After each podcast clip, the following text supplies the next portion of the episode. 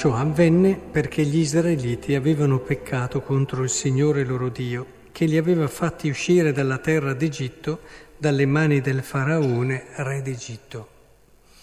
Questo schema ha accompagnato per tanti secoli la riflessione del popolo di Israele, la riflessione anche spirituale, profetica di lettura degli eventi.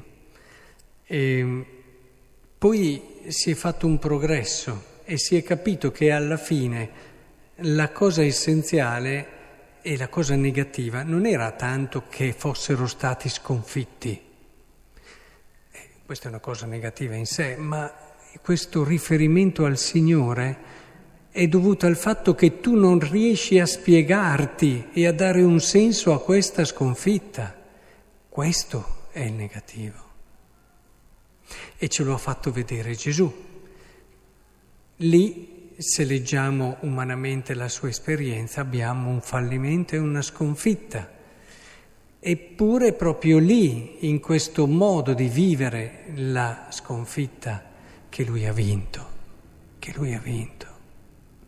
E è importantissimo fare questo passaggio, cioè manca il Signore. Qual è allora il dramma? Che tu abbia dei problemi, delle sofferenze, che abbia una situazione che non ti eri aspettato e allora guardi e dici Signore, cosa ho fatto per meritare questa cosa?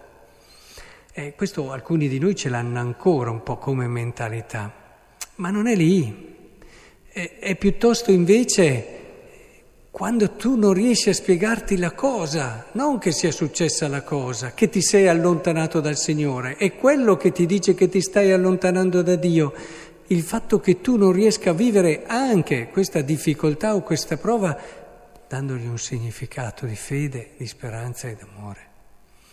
E questo credo che sia l'importante che dobbiamo comprendere, perché cambia molto gli scenari. Quanta gente proprio nel momento della sconfitta ha colto e ha capito delle cose fondamentali della vita. Quanta gente proprio attraverso quell'esperienza che se le avessero fatto scegliere non l'avrebbe mai scelta, è entrata di più nel mistero dell'esistenza. Quante volte anche nelle tue sconfitte impari molto più che dalle tue vittorie. La vicinanza al Signore non ci preserva dalle difficoltà, dai problemi, dalle sconfitte, ci toglie però la luce per capire, ci toglie la possibilità di fare un passo avanti anche in questa difficoltà.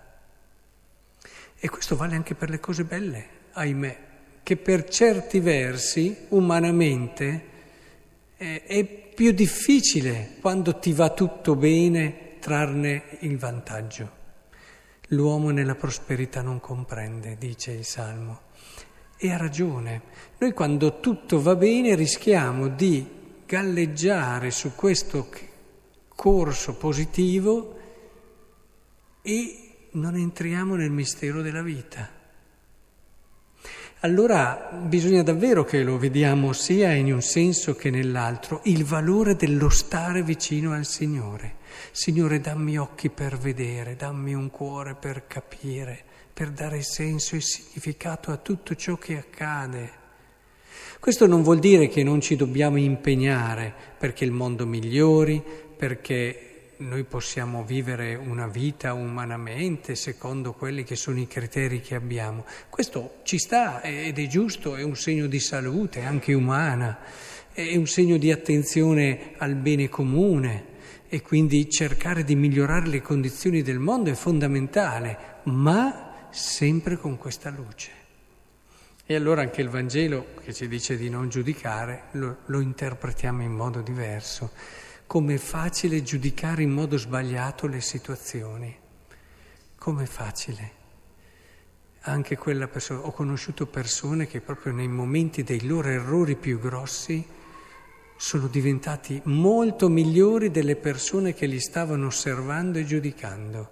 Hanno capito della vita molto di più di quelli che invece, eh, che quelli che si mantenevano bravi e puri, non avevano mai capito.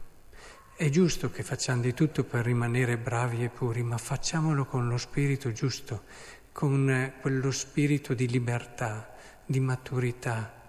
E, e, il fatto di come ci rivolgiamo agli altri ce ne dà un indizio, un indizio perché quando dobbiamo guardare noi stessi facciamo fatica.